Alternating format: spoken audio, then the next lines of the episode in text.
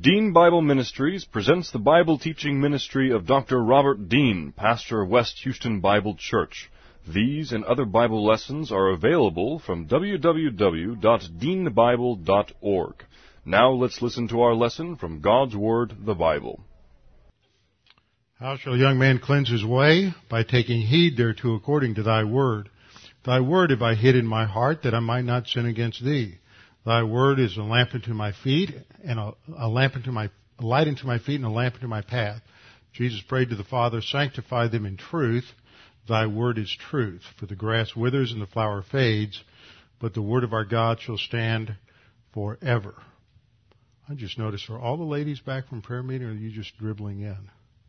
They're just dribbling in. Well, they can dribble in while we're having prayer. Um, we'll begin with a few moments of silent prayer to give everybody an opportunity to make sure you're in fellowship and ready to uh, study the Word, focus on the Word this evening. Then I'll open in prayer. Let's pray.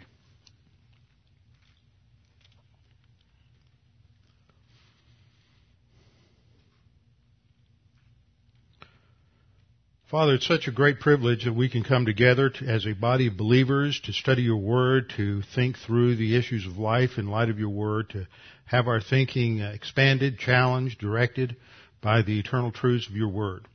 Father, we just are so thankful for this congregation, for this church, and for all that it stands for. We're thankful that uh, you have been pleased to use us in so many different ways in ministry and in uh, through the lives of those who study here, both uh, those who are local and those who are listening uh, via electronic means somewhere.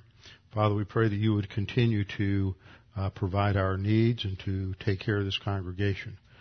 Father, we pray that um, pray that tonight, as we study your word, that we can concentrate and focus, that the uh, details of life that so often interfere uh, will not distract us, that we will have the mental discipline and focus to keep our attention here on your word and not let it wander around to things that are going to happen tomorrow or next week or things that happened earlier in the day, but that we can just relax and, and be refreshed by your word. We pray this in Christ's name. Amen. Okay, we are back in our study of the Antichrist in Daniel 8, so go ahead and turn in your Bibles to Daniel 8. But you, some of you may be pleased to know we're out of some of the some of the high weeds related to all of those uh, historical details that everybody's pretty unfamiliar with related to the history of the uh, empires in the ancient world. There's a lot that I didn't have a chance to go into, but I'm trying to trim this enough to where it just focuses on the main issues without everybody getting lost in all of those all of those details. I know it, sometimes it's hard enough for me to do it. I can't imagine what some of y'all might feel like trying to trudge through uh, some of those unfamiliar unfamiliar details.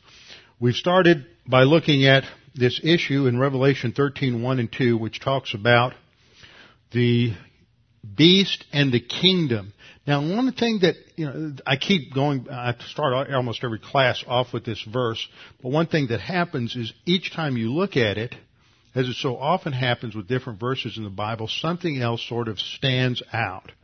Another thing that um, you, see, uh, that I see is that I'll, I'll read somebody else, read another view, another position, and recognize that, well, wait a minute, that's not exactly what that verse says.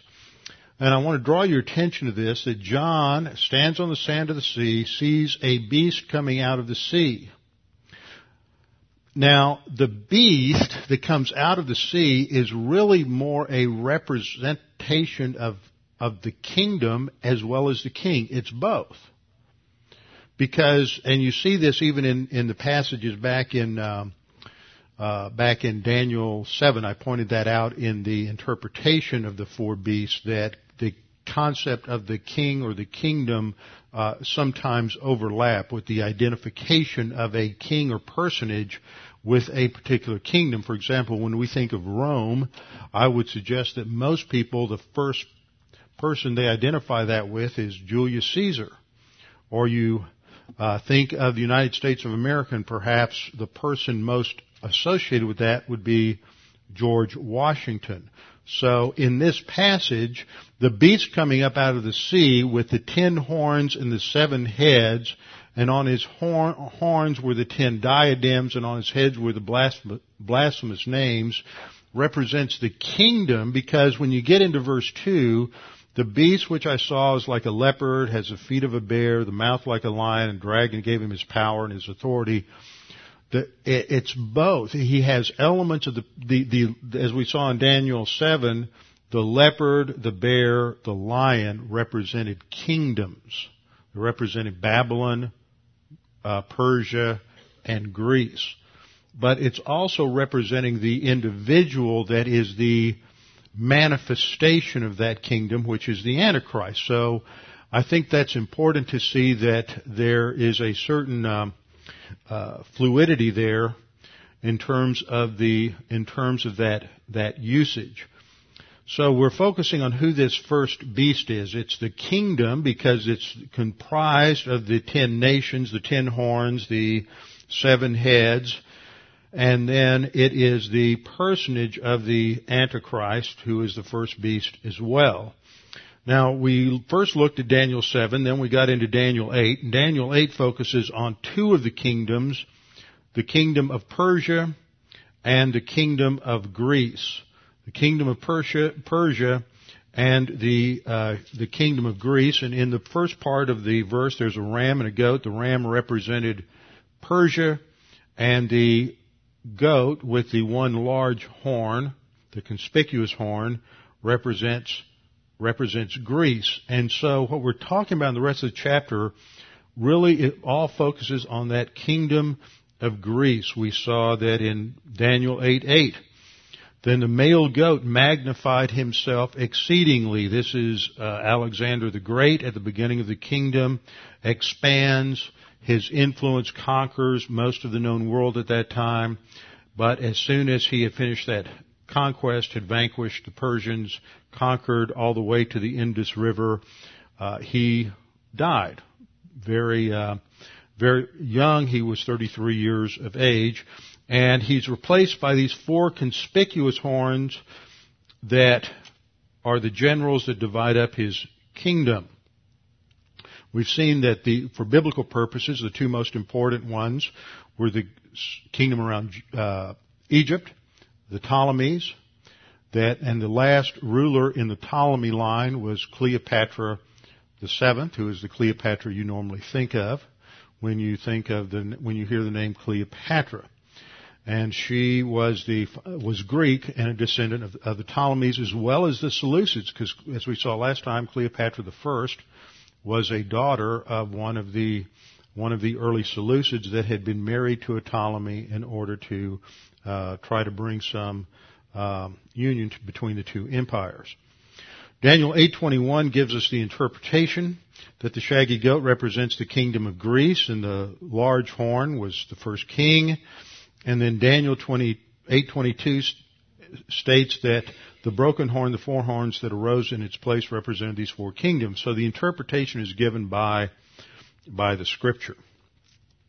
We've seen these maps. I want to go over them again because they help us to understand the dimensions and location of these events. Now, one of the reasons we study this is because there, just the first primary reason we study this it's in the Word of God. Therefore, we have to understand it. Second reason we study it is because it pertains to prophecy, pertains to the time of the end, as is uh, stated in verse 17. And we study it because we see that prophecy that was given before these events, 300 years before these events, is fulfilled in incredible detail. I mean, it's a great passage to go to in order to demonstrate that uh, God supernaturally gave this information to Daniel. Of course, the liberals try to discount that. That's why they say that Daniel was really written after 200, because that way uh, they can claim that he's just writing history and not prophecy, because they reject up front the idea that there's supernatural revelation from God and anyone could predict the future with such detail. But you see the extent of the Greek Empire at its at its largest extent, all the way from India, the Indus River, and there in the far east. That's the area that we see in maps on the news. Af- uh, Afghanistan, Pakistan, and those areas, and they were as difficult for uh, Alexander to conquer as they are today. Many of those areas were never really controlled by him. Uh, then in the in the south, they extended uh, down to Egypt. They extended throughout Persia, uh, both Iraq and Iran, current Iraq and Iran, but did not include the Arabian Peninsula. Then to the north, it extended up to almost the Caucasus there between the Black Sea and the Caspian Sea, including uh, much of modern Turkey as well as uh, the areas of Armenia, and not quite taking in the areas of of, uh, of modern Georgia. And then to the east, it included uh, Greece, Macedonia, Thrace, these areas. Now that got split up into four basic areas under the um, when, when the kingdom split up, and the two that we're focusing on are the ones outlined in red on the right, the uh, kingdom of the Ptolemies and the kingdom of the Seleucids. And the king that is the focal point of this chapter is Antiochus the Fourth, called uh, Antiochus Epiphanes, and he is the one that is chosen by God the Holy Spirit as the one who most closely resembles the Antichrist. Now, Tonight what I'm focusing on is how does he represent the Antichrist? And that's an important question today because there is uh, a, a, lot of debate that has cropped up in the last 10 or 15 years. Uh, first time I ever heard this position was probably about 20, 20 years or so ago, but it's becoming much more prevalent today, so I think we need to look at it. And that is the view that the Antichrist is Muslim or that the Antichrist derives from Assyria, the old Assyrian Empire, which would include parts of northern Iraq today, the area of the Kurds, Kurdistan, and Syria. And that seems to fly against what many of us were taught that the that the Antichrist is European and Roman. And it comes out of a lot of people. You get Walid Shoebat, you have a number of these former or Muslim background believers who are out and they're trying to argue that the Antichrist is Muslim and that there will be, that's, the, the kingdom of the Antichrist really comes out of the rise of all of this Islamic fascism. And I don't think they're right. I've looked at a number of their positions, a number of the things that they've stated, and I just don't think it really fits the scripture. I think it's a case of, of what we sometimes call newspaper exegesis, where you tend to let the current events of the day influence how you understand scripture. And that's always plagued the study of prophecy. And I think that uh, we've seen in history people tend to identify whoever the bad guy is in history at that time with the Antichrist. The American colonists and the preachers in the American colonies all preached that George III was the Antichrist. Uh, later, they preached that Napoleon was the Antichrist and Bismarck, and then you get into the um, 20th century, and you have Hitler as the Antichrist, and Saddam Hussein is the Antichrist, and all these views that have uh, have circled around. We need to just stick with what with what Scripture says.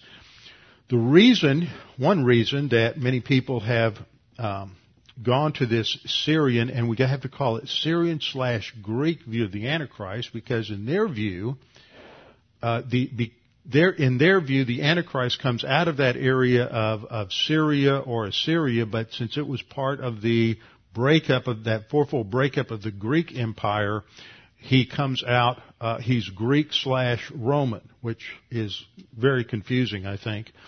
And, but that's, but that's their argument. And one of the things that they will say is that, uh, because Antiochus Epiphanes was Greek, and he functioned in the area, the geographical vicinity of Syria and Assyria, and he is the one that is portrayed as the type of the Antichrist, that that tells us that the Antichrist will come from that region.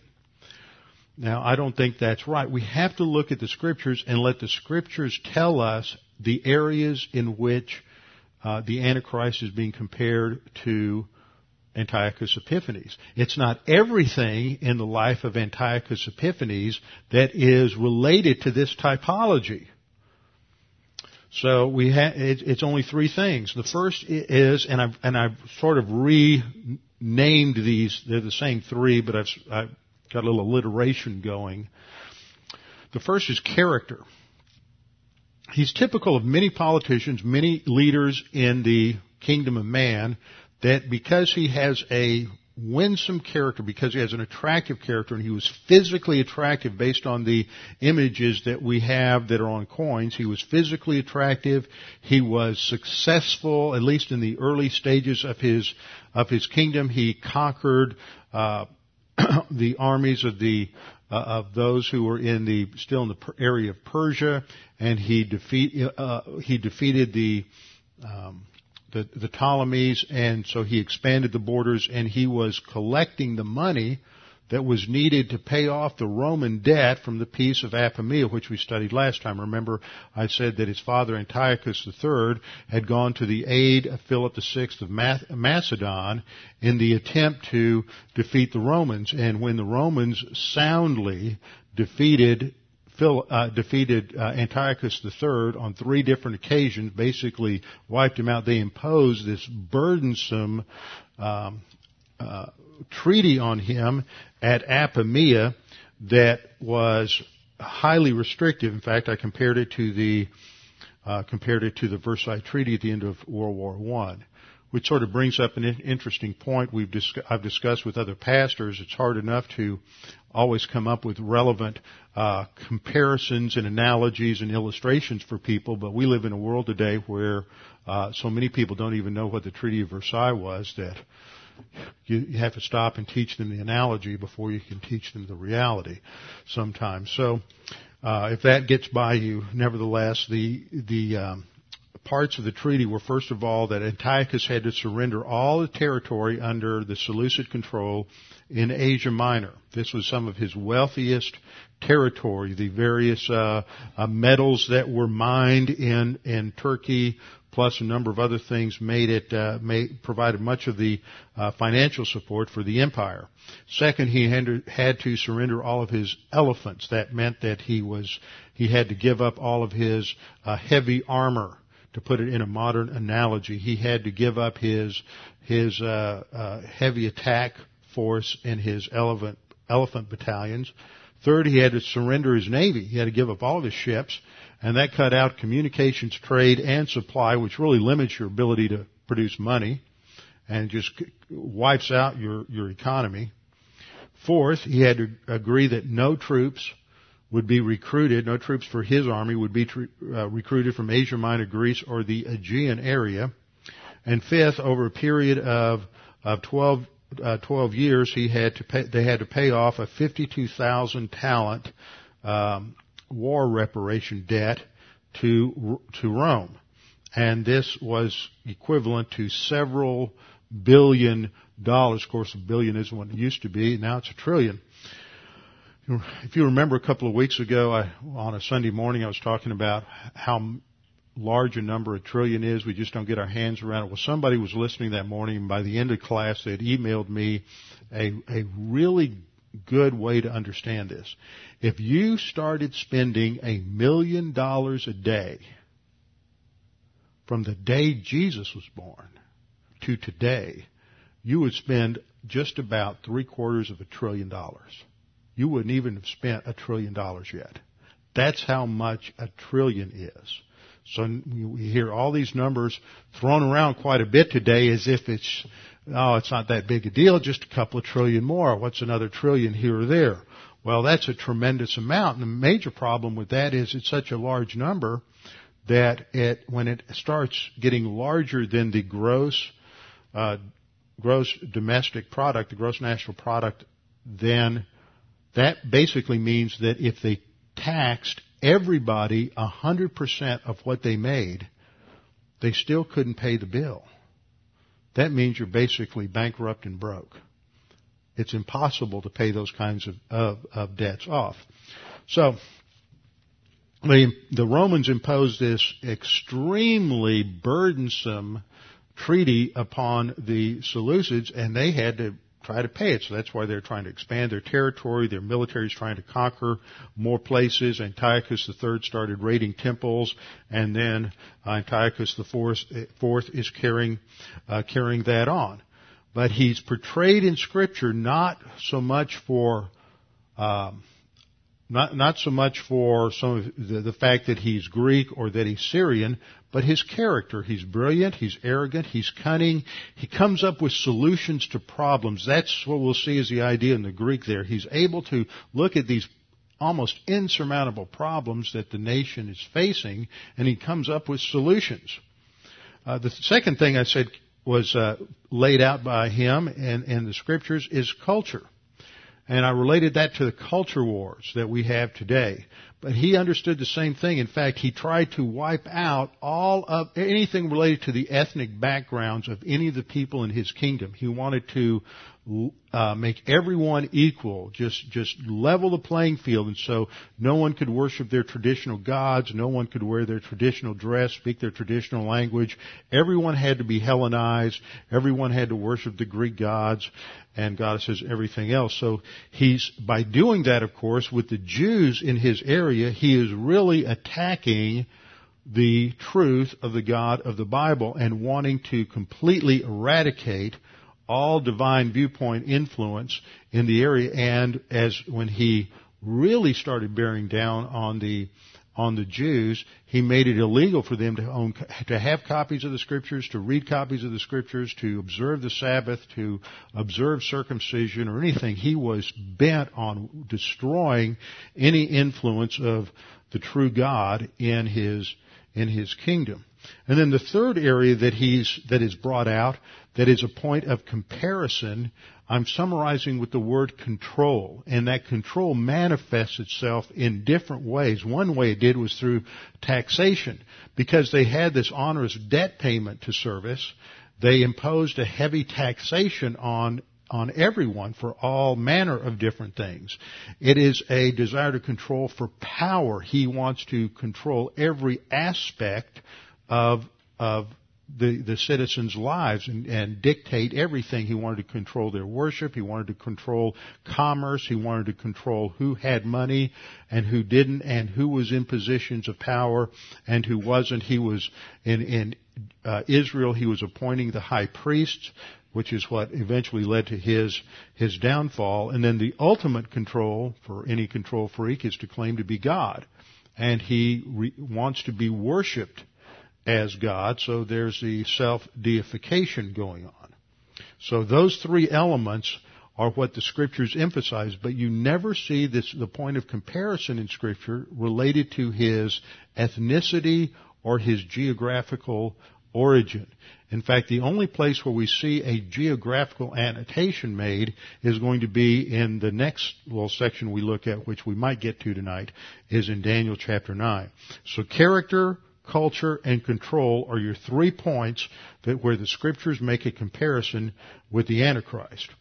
Now, let's go down and just hit a couple of more verses where I was ending up last week. Verse 12 states that the situation in Israel, the Jews coming under the oppression of this uh, this particular king, is related to a transgression. And what was that transgression?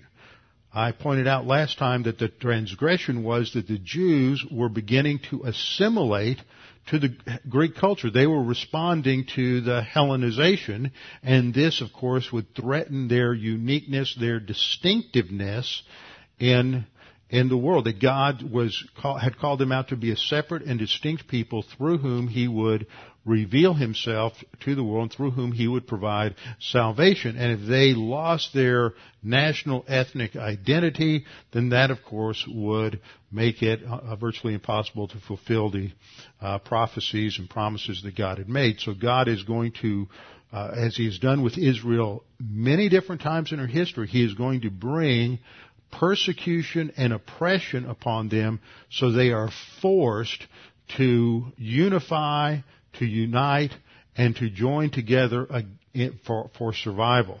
And that is one of the ways that, one of the reasons God allows anti-Semitism to continue in the world. One of the reasons God allowed that in ancient, from ancient Egypt all the way up to the Holocaust is because by, in, in these uh, times of persecution, uh, Jews who were tempted to completely assimilate into a Gentile culture are forced to realize they ultimately can't do that, and they have to unite together uh, stand against their enemies. Verse 13 we read then, I heard, this is Daniel speaking, I heard a Holy One speaking. He doesn't identify this voice. Some think this is the pre-incarnate Lord Jesus Christ. Others think it just may be another angel. We're not sure. We see the same kind of thing in, in the book of Revelation. I suspect it's the pre-incarnate Lord Jesus Christ by, because of the parallel, but you can't be certain. Then I heard a holy one speaking, and another holy one said to that particular one who was speaking, How long will the vision about the regular sacrifice apply? See, the, you have two holy ones, and the first one is the one to whom the second one addresses the question. That suggests that the first one is the one who knows all the answers, and that would be the omniscient, pre-incarnate Lord Jesus Christ. How long will the vision about the regular sacrifice apply? While the transgression causes horror, so as to allow both the holy place and the host to be trampled. Now this is not prophetic to our time. It was to the time Daniel wrote it, but it relates to the uh, desecration by the by Antiochus Epiphanes of the holy place in the uh, temple of that time. Verse 14. The answer is, he said to me, for 2300 evenings and mornings, then the holy place will be properly restored. Now there's a couple of different, uh, there's some couple of debates over this as to just exactly what this, what this means and to what this applies. But it seems that this should be taken literally as all of these kinds of things are in the scriptures. Evening and morning is the same phrase that we have in Genesis chapter 1. Evening and morning and it was day 1, evening and morning and it was day 2, evening and morning it was day 3. So this would refer to 2300 days. Now if you divide 2300 by uh, 360 days, which is a solar year uh, calendar that the Jews operated on that time, it comes out to roughly, roughly six and a half years, roughly six and a half years, and it, although there have been various attempts to try to tie that in, like the uh, Seventh Day Adventists uh, tried to make the 2300 days 2300 years, and so they predicted that uh, uh, Christ would return in 1844. That's what got the Seventh Day Adventists going. It failed. They recalculated, came up with 1845. Didn't work then, so they just d- sort of forgot about forgot about that. If we look at the calendar of that time period, and we look at the time when the temple was restored, we know the temple was restored on December the 25th in 165 BC by Judas Maccabeus. This was in the time of the uh, Maccabean revolt, which overthrew the uh, uh, Seleucids, and the cleansing of that uh, of the temple at that time. That was that's the background for the Jewish festival of Hanukkah. Because as they went in to cleanse the temple, they found that there was only enough oil to burn for a day in the uh, in the menorah, but it burned for miraculously for eight days, and so that uh, fits that time period, and that is uh, translated into our calendar to be approximately December 25th, 165 BC. If you backtrack 2300 days, then you come to September 6th, uh, 171 BC. Now, unfortunately, our knowledge of history of this period, what was going on, is is pretty limited.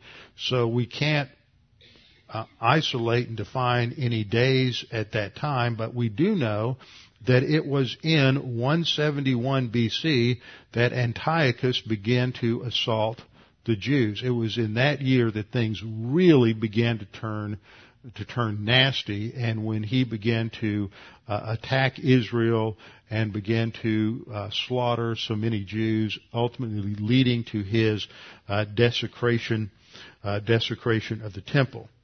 I haven't, I didn't get a chart on this, but if you want to write down a couple of things just so you have a little bit of a timeline, in uh, 174 BC, remember we work, the numbers work from the larger numbers down. uh, problems developed with the high priesthood in Israel. The high priest was known as Onias III, and he was a legitimate high priest, a descendant of, of Aaron, uh, of the tribe of Levi, and he was the high priest.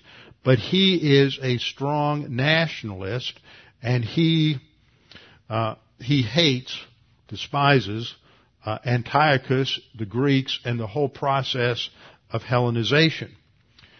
So Antiochus appointed a another high priest, and he appointed him for life. He appointed Jason to be the high priest, and Jason knew that he was Antiochus's pu- uh, puppet, but that was fine with him because he wanted to. Today we might say he was a liberal. He didn't really believe in any of the traditions of Israel. There need to be distinctive, the uh, uh, accuracy, the infallibility of Scripture, and so he just assimilated all these other religions and viewpoints, and he didn't stand against anything, and uh, uh, and he understood that his main reason was to collect the taxes and to make sure that uh, the tax money in the temple ultimately ended up in the coffers of Antiochus. The same year all of this was going on, Antiochus held a, a an Olympic type uh, athletic competition in the city of Tyre. Now we know it's Tyre because that's the place where you uh, have uh, uh, Jezebel and the worship of Baal, and one of the other names for Baal in the um, uh, in that area was also known as Melkart, and so uh, the Antiochus dedicated these games to the Greek god Hercules, and they were taking this money from the temple treasury to use that to worship to worship Melkart, which of course angered all of the conservative Jews who were, wanted to stick with the, with the scripture because this was a blasphemous affront to God. Three years later in 171, Menelaus, who is a another syncretist, bribes Antiochus. He needs all the money he can get. Bribes Antiochus to make him the high priest. So Jason is out. Menelaus is not even of the tribe of, of Levi. He's not qualified in any way.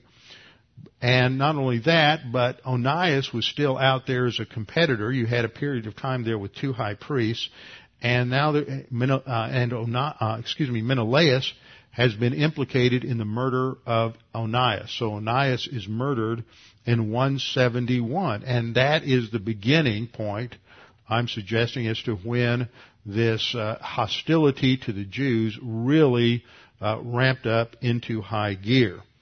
By 168, the uh, Antiochus had imposed all of his uh, all of his harsh penalties, all of his laws. They, they, they couldn't possess the scriptures. They couldn't read the scriptures. They couldn't uh, observe any temple ritual. Uh, this is when he uh, sacrificed a pig on the altar and dedicated the temple in Jerusalem to um, to to Zeus. And all of this has just created more and more anger and resentment and hostility among the Jewish uh, Jewish population. And that's all part of what I identified in those three things as culture. He wants to destroy the biblical culture and replace it with a pure pagan uh, human viewpoint culture. That is one of the, the things we see typically in the history of the kingdom of man where government seeks to put itself up as, as being able to accomplish what only God can accomplish. And there seems to be in the kingdom of man this competition between the state and God, where the state always seeks to develop, always seems to develop a messianic complex that they can solve all the health problems and they can solve all the uh, wars in the world and bring peace. And these these are the claims that are made, and so we see those trends. It's not just something we see today. It's been going on for for thousands of years. And then from 167 to 164 there is even more uh, intense assault against the Jews. uh, Antiochus sent his chief tax collector into Judea with 22,000 men to attack Jerusalem on a on a uh, Sabbath. Most of the male population in Jerusalem was killed, and the women and children were then enslaved. The walls were torn down, and the old city became a place to uh, garrison the Syrian troops. And this all led to ultimately the revolt that occurs uh, by a family in the town, the village of Modin, as the representative from the Seleucid Empire comes in to offer a sacrifice to Zeus in the village, then he is killed, and uh, Jacob uh, Maccabees is the one who leads this uh, this revolt against against the um, against the empire. So Daniel sees all of this, and he has quite a strong reaction to it which we see described in verse 15. It came about when I, Daniel, had seen the vision that I sought to understand it, and behold, standing before me was the one who looked like a man. So verses um, 15 down through uh, 19 really describe that they're transition point of how Daniel comes to understand this this vision. He doesn't just interpret it from his own uh, from his own frame of reference. He interprets it because the angel, Gabriel, is going to interpret it for him. And so Daniel says, verse 16, I heard the voice of a, of a man between the banks of Ulai, which we believe to be one of the canals down in the uh, southern area of, of modern Iran or Persia. And this man called out, we don't know who this was, Gabriel, give this man an understanding of the vision. And so Gabriel comes forward and begins to uh, interpret this, and he states in verse 17, So he came near to where I was standing. When he came, I was frightened and fell on my face, but he said to me, Son of man, understand that the vision pertains to the time of the end. Now, the phrase time of the end refers to, of course, the end times of Israel. For those of you who haven't gone through uh, some of the things I taught in Daniel, and some things I taught in when we got to this phrase of end times in Hebrews. We ha- always have to distinguish. La- we have the latter days, but the latter days for who? There's latter days for Israel, and there's the latter days for the church. They're not the same. The latter days for Israel, the end time seven year tribulation period, Daniel's 70th week. The latter days for the church began uh, with the end of the apostolic period uh, Paul tells Timothy in the latter days, and then he describes various characteristics of what will go on during the latter days, and it describes the trends and cycles that will occur during the entire church age period. There is a misunderstanding at sort of a popular eschatology level that there's going to be a great end time apostasy before Jesus comes back. Well, then, if, if, if the return of Jesus at the rapture has to be preceded by a ap- great apostasy of the church, then it can't be imminent, can it? It can't occur at any moment because some sign, some prophetic sign would have to be fulfilled before Jesus could return at the rapture. In fact, the verse that that's based on is in 2 Timothy, 2, uh, 2 Thessalonians 2, which is where we're going next in our study on the Antichrist where it talks about the Antichrist not being fulfilled. Most translations translate it until the apostasy.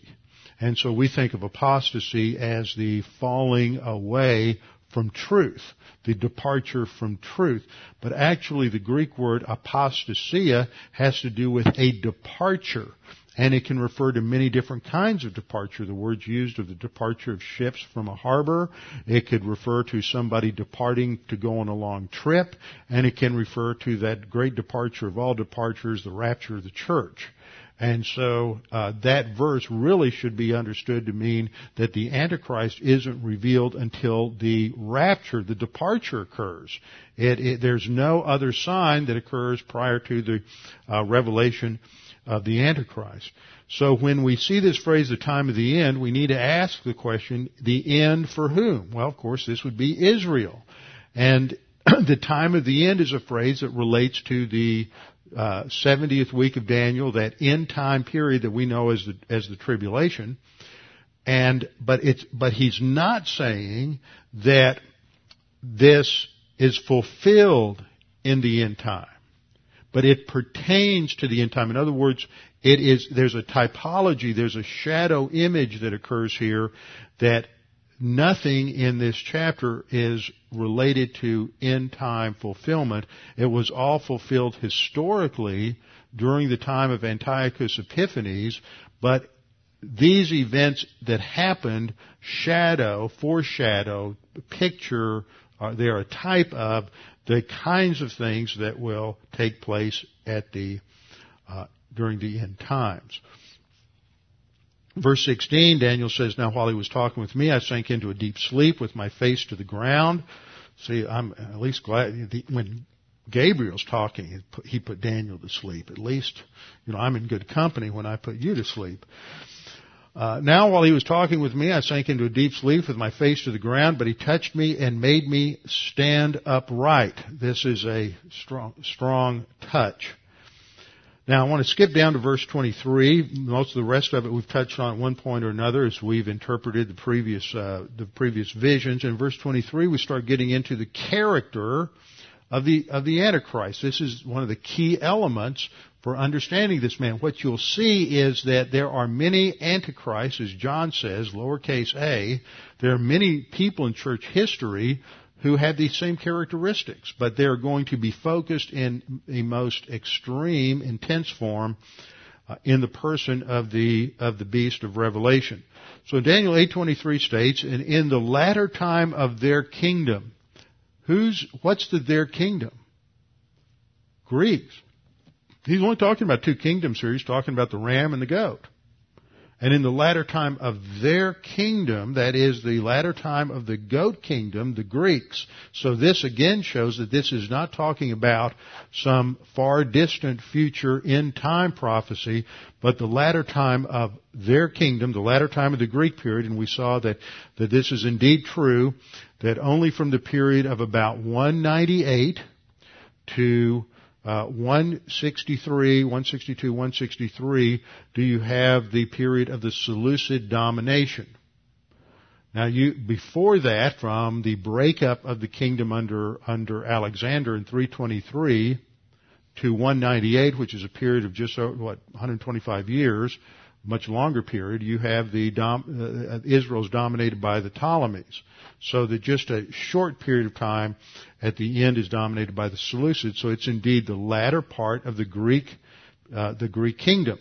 When the transgressors have reached their fullness, and the transgressors here is a reference to this, the, God, it basically, when the scripture says that when sin reached its fullness, that means in good Texas idiom, God's given them enough rope to hang themselves, and now they're hanging themselves. They have uh, been given the freedom by God, opportunity again and again and again to repent, to turn back to God, but they have refused to do that, and so when that transgression, that sin has reached its fullness, now God is going to uh, release the dogs of war as it shall be to bring that harsh discipline upon the nation. A king shall arise having fierce features who understands sinister schemes. Now, what exactly does this tell us?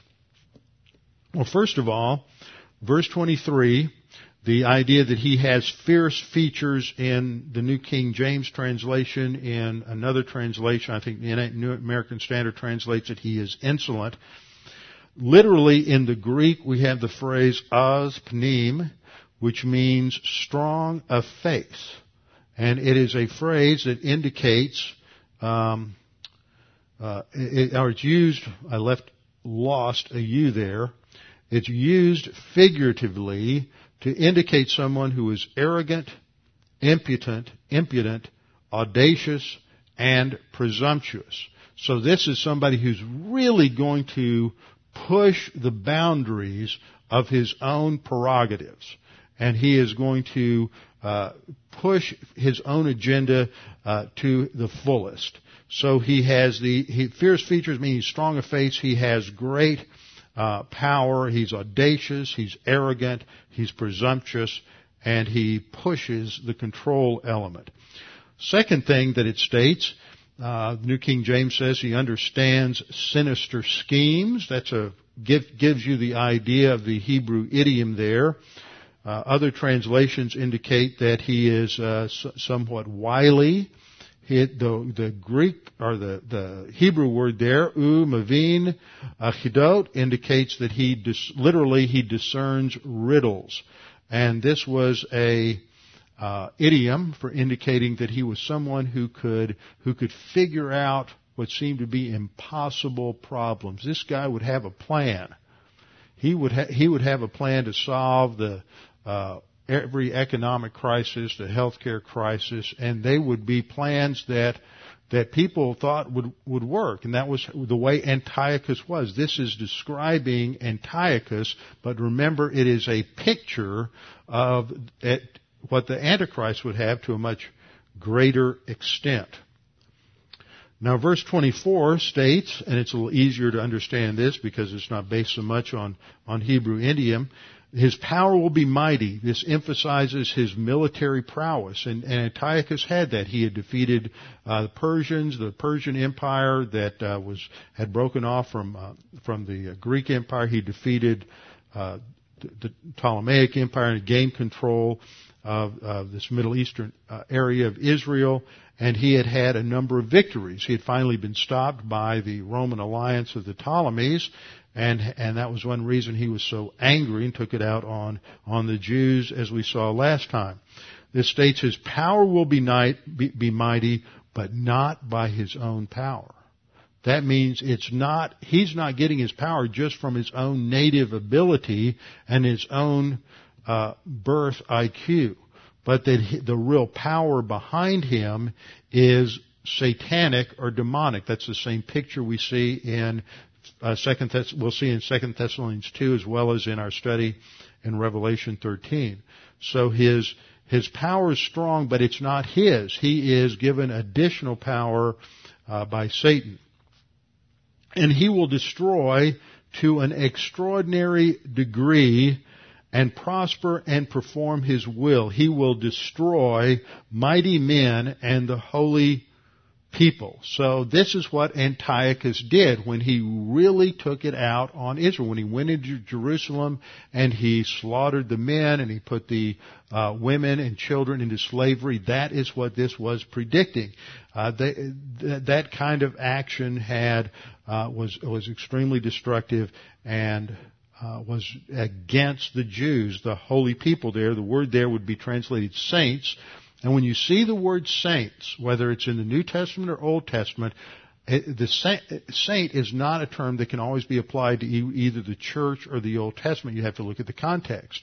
In this context, the saints would be referring to uh, Jewish believers. You get over to the New Testament, Paul addresses an epistle to the saints in uh, Corinth. He's talking about the believers, church age believers there.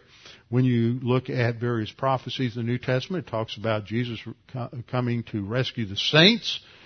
Uh, if it's second coming, then he's talking about tribulation saints. So the word saint can be applied to a believer of any generation, but it does not indicate that there's not a distinction between Old Testament believers, church age believers, tribulation believers, or even millennial believers. So there's this destruction of life from the from Antiochus Epiphanes, and then verse uh, 25 says, and through his shrewdness, he will cause deceit to succeed by his influence. So he is shrewd, he's cunning, he is wily. The word for shrewd here is a word that's usually used in the Old Testament with a positive connotation of wisdom and understanding. It's the Hebrew word sekel. But in the in a negative context, it refers to cunning, refers to shrewdness. Remember, uh, the serpent was the uh, most cunning creature, the most subtle creature in the garden. Same kind of thing. He is, he ha- through his deceit, he is able to influence and to uh, play everyone against everyone else, which is what Antiochus was doing. He will, and then he's arrogant. And that's what's described in the next set of uh, clauses. He will exalt himself magnify himself, exalt himself in his heart. So first of all, there's self-exaltation, self-absorption. He's mastered all the arrogant skills to a great degree. And he, uh, to the point where he would, elevate himself among the gods, a part of his uh, control desire. He will destroy many while they are at ease, that is, while they're at peace. He will even oppose the Prince of Princes. That is, he sees himself in opposition against God. The word Prince of Princes is is related to the God of Abraham, Isaac, and Jacob. But then it says he will be broken without uh, human agency. God took him out uh, when he died. So this is a reference to uh, Antiochus Epiphanes and how he will deify himself and raise himself up above all the other gods and goddesses we saw last time. That was a reference to the uh, re- reference to the hosts of God and that he exalts himself among all the gods of the, of the conquered people. So, Daniel, then we see in the conclusion here, looking at verse, looking down at verse 26, Excuse, wrong chapter. Looking down at verse, uh, verse 26, in the vision of the, uh, let me see. Yeah, and the vision of the evenings and mornings which was told is true. That is a reference to the prophecy of the time period, the 2300 evenings and mornings. Therefore, seal up the vision. That means it's brought to a conclusion, for it refers to many days. The in the uh, in New King James, you have it refers, and in the future are added to make sense in the English, but that's not in the original. It just has that sense that it refers to many days. It's not going to happen right then. This was in, going to happen in about 300 years. And then Daniel has an extremely strong reaction to this. He faints, he's sick for days. Afterward he arose and went about the king's business. I was astonished by the vision, but no one understood it. And then we go into the next chapter, but guess what? There, just forget that chapter divisions there. Now, what has Daniel seen in this vision? Let me back up a minute. Let me ask a better question. Where is Daniel when he sees the vision? He is a captive in the Persian Empire. The Jews have been taken out and removed from the land since 586 BC. What has he learned in these visions? That in the in the future, the Jews in the land are going to be assaulted dreadfully by this particular strong and cunning king. But what does that mean? That means they've got to be back in the land. So he understands from that prophecy that God is going to return and restore Israel uh, to the land. And so I believe that as a result of this, he really began to research through Jeremiah and that's what he refers to in uh, chapter 9, verse 2. In the first year of his reign, I, Daniel, understood by the books the number of the years specified by the word of the Lord through Jeremiah the prophet that he would accomplish 70 years in the desolations of Jerusalem. And now he understands that God's going to take him back, and this begins his prayer, which sets up for the great prophecy that we have beginning in verse 20. Now, I'm not going to go through the 70 weeks prophecy because that's not the point of our study. Our, the point of our study is to look at what the, these Old Testament prophecies in Daniel say about the Antichrist. So I just want to point out uh, one thing here from Daniel 9, 26 and 27 talking about the Antichrist. You have verse 25 talks about the uh, first seven sevens and then after that, there's a 62 sevens. That's all described in verse 25. And then verse 26 says, after the 62 weeks, or actually it'd be 69 weeks, Messiah shall be cut off, but not for himself. And the people of the prince who is to come shall destroy the city and the sanctuary. Now that is a prophecy of, related to AD 70 and the destruction of the temple by Titus and the, and the armies of Rome. Now, the argument that you might hear, position you might hear out there, is that uh, that the people of the prince who is to come, the prince who is to come refers ultimately to the to the Antichrist, and this statement is really saying the people shall destroy the city and the sanctuary. Now, who were the people who destroyed the city and the sanctuary? It was the Roman army. And this, this was a Roman leaders, Roman empire that destroyed the city. And I believe that no matter what the ethnic makeup of the legions was, it was still a, an official Roman action, and it is Rome that will produce the prince who is to come. But this has been challenged today. People say, well, if you examine uh, examine history, then you will discover that the people that actually took place in the assault on Jerusalem in AD 70 were Syrians and Arabs. This is what Tacitus writes. This is also what Josephus writes. And so therefore, the p- people of the prince who is to come were Arabs. And the argument is that the uh, legions that made up the, the 10th Roman legions specifically and the other legions that were involved in the assault on, on Jerusalem were made up of Syrians and Arabs. Therefore, if the people are Syrians and Arabs, then the prince who is to come must be a Syrian and an Arab. Well, there's some problems with that. Uh, research has shown that there were four, four major Roman legions that were present in Jerusalem under Titus when the city was assaulted and the temple was destroyed. The tenth legion was called the Fretensis Legion, and the name Fretensis literally means of the straits. And this was composed of soldiers who were recruited in Italy and from the geographical regions on either side of the Straits of Messina, that's down around uh, southern Italy and Sicily. Uh, these were the made up the primary ethnic uh, uh makeup of the 10th Legion. The 12th Legion was also present. It was known as the uh, Fulminata Legion, and they recruited many of their soldiers from Macedonia as well as Italy. Then you had a another group that was um, uh, the Legion Apollinaris and the Le- and Legion um, uh, Macedonia, and were sent to the Middle East, and they were primarily made up of either Greeks or Italians, but they did have a lot of um, Syrians and Arabs as servants and as soldiers, but these were not Syrian and Arab troops. The um, the 10th Legion had its uh, camp on Mount Scopus. Some of you have been there. That was where they, uh, uh, that was where the Fulminata and the Apollinaris Legion had their camp, excuse me.